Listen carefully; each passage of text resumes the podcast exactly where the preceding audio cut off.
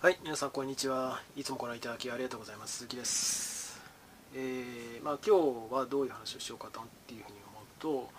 まあ、僕自身も皆さんも就職活動している方多いと思うんですけど僕自身も常に断続的にですね仕事を、まあ、が入ったりなくなったりっていうことを繰り返してるわけなんですよね。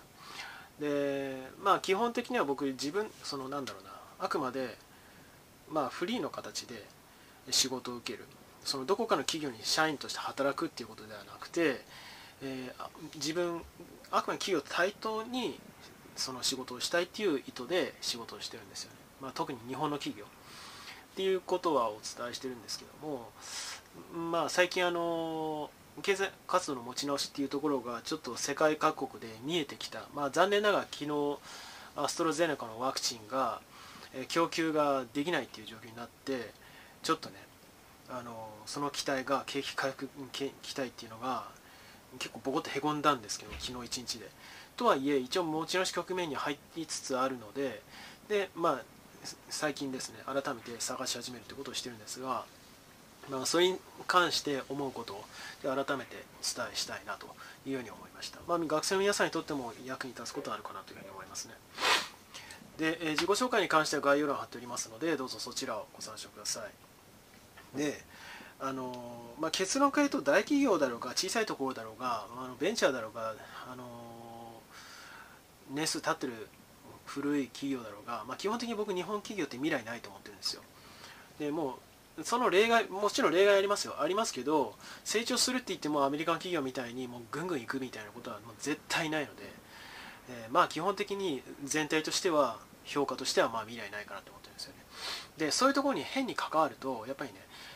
あの企業の理屈をこねられてあの自分自分のですねスタイルを曲げて曲げるとかあの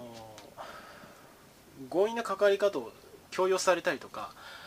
される傾向があるわけですよ。なので僕はふざけんなっていうところはもう最初からあるのでなので外の人間として。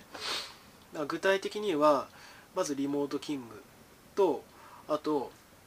え時間的拘束ははされない、まあ、裁量に委ねると、まあ、月でもらうとかね。そういう感じ、えーまあ、この2つっていうのを原則として、えー仕事を受けるっていうことなんですよね、まあ、成果報酬型ってことではないんですけど。で、えーこの2つが成立していれば、まあ、自分が思ったらすぐそのアウトプットを出せるっていう状況に、まあ、今のねここの後ろの作業場で仕事をしてるわけなんですができるしで複数の仕事を受けやすい。自分であの時間帯なんかを調整しやすい。っていうメリットがあるわけですよね。なので、まあ、自分のメリットを増やす増やすいっていうそういうことになるわけです、まあ、企業側からしてみればあのパフォーマンスを上げれば別になん、まあ、働き方は何だっていいっていうところはあると思うし。じゃあそのプロパーとして働くっていうところはどうかっていうと正社員ってことですね。僕は外資以外も全然眼眼中ないですね。で今あの皆さんもこれ使うといいと思いますね。あのリクナビとか正直あんまりあんまりというか全然いいと思わない。そのいろんな企業が掲載してあこういうのもあるんだっていうのを知る分にはまあいいかもしれませんけどそれにまんま乗っかってそのリクルートの言われるがままにあのエントリーしたりとかあこれだけの数エントリーしておいた方がいいですよとかこの時期まで何人しなきゃいけないですよとかもうどうでもいいと思ってるので。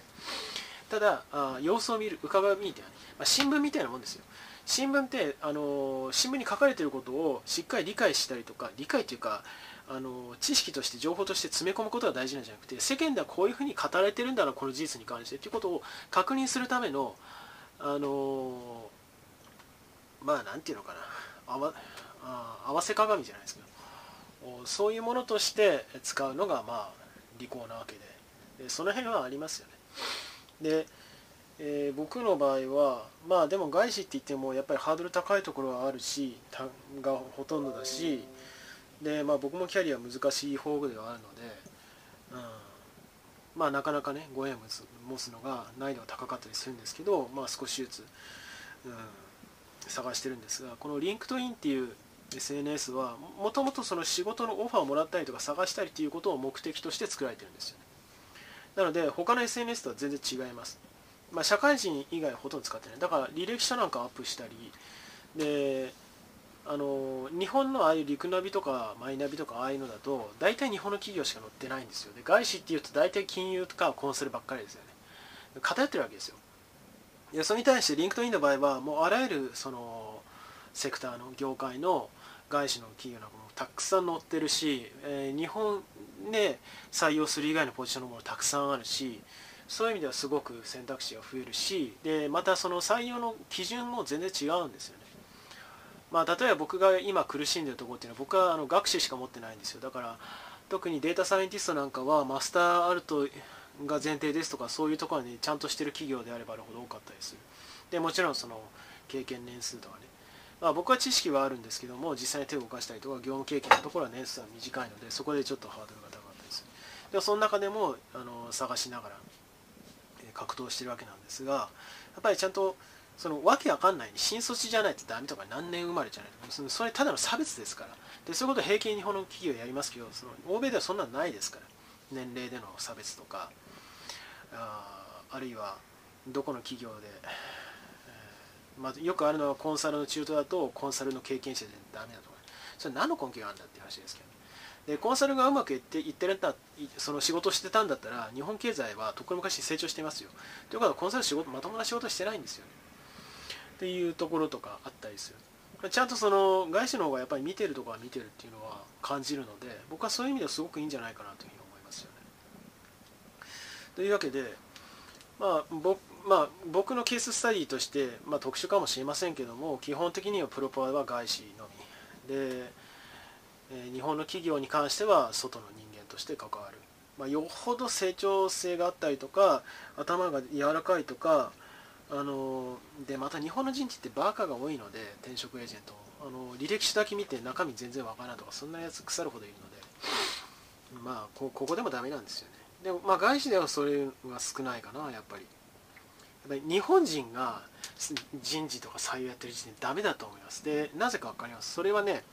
結局僕が散々言っていたアイデンティティとかその人の自分らしさこの人伸びるだろうか伸びないんだろうかっていうのを経歴だけ見るんですよ。そんなもん分かるわけないわけですよね。まあ、僕自身も苦しんでるところがあるわけなんですけども、まあ、その取る側からしてみれば僕はもう外すっていうところはもう絶対ないっていうぐらいの自信はあるので、まあ、結果も出してるので、まあ、そこは皆さんあの日本の企業にアプライする、まあ、別にプロパーでアプライしてもいいんですけど変にね肩書きばっかり見られてるっていうことを前提としてあるんだなというところを自覚した上で関わった方がいいと思いますね。まあ、はっきり言って途上国ですから日本なんてそういうところから見ても。やっぱり外資の方が全然いいですね。というところでちょっとお伝えしたいというように思いました。まああとはまあ僕の年齢と今43ですけど中途というかミドルって言われる層。まあそんなに年老いてるつもりはないんですけど実際体は若いと思うし全然。同世代と比べても。頭のアップデートも激しいし、まあ、そういう意味ではなんか中間なんかな管理職っていう意識全然ないんですけど、まあ、世間ではそういう層の人たちが多いのでまあ一括りにしてね。なんかつまんない競争を煽られたりするんですけど、まあ、皆さんも逆に言えば新卒だからなんか新卒一括左右で入んなきゃダメなんじゃないかとかね。あるいはその新卒だから初任給決まったなんかいくらぐらいかな今。大体20とか日本の企業だと30ぐらいの間が多いんですかね。少ないですよねそんなんね。これ外資だったら5倍とか全然ありますからね。まあそういうところも含めて自分の可能性を潰さないように探してほしいなというように思ってます。まあ場合によっては外資に関しては自分で交渉してねあのオファーを決めるとそのレベルのものもあったりしますからね。まああの柔軟に対応していただければなというように思います。では最後になりますがよろしければチャンネル登録および高評価の方お願いできれば幸いです。では今回この辺でバイバイ。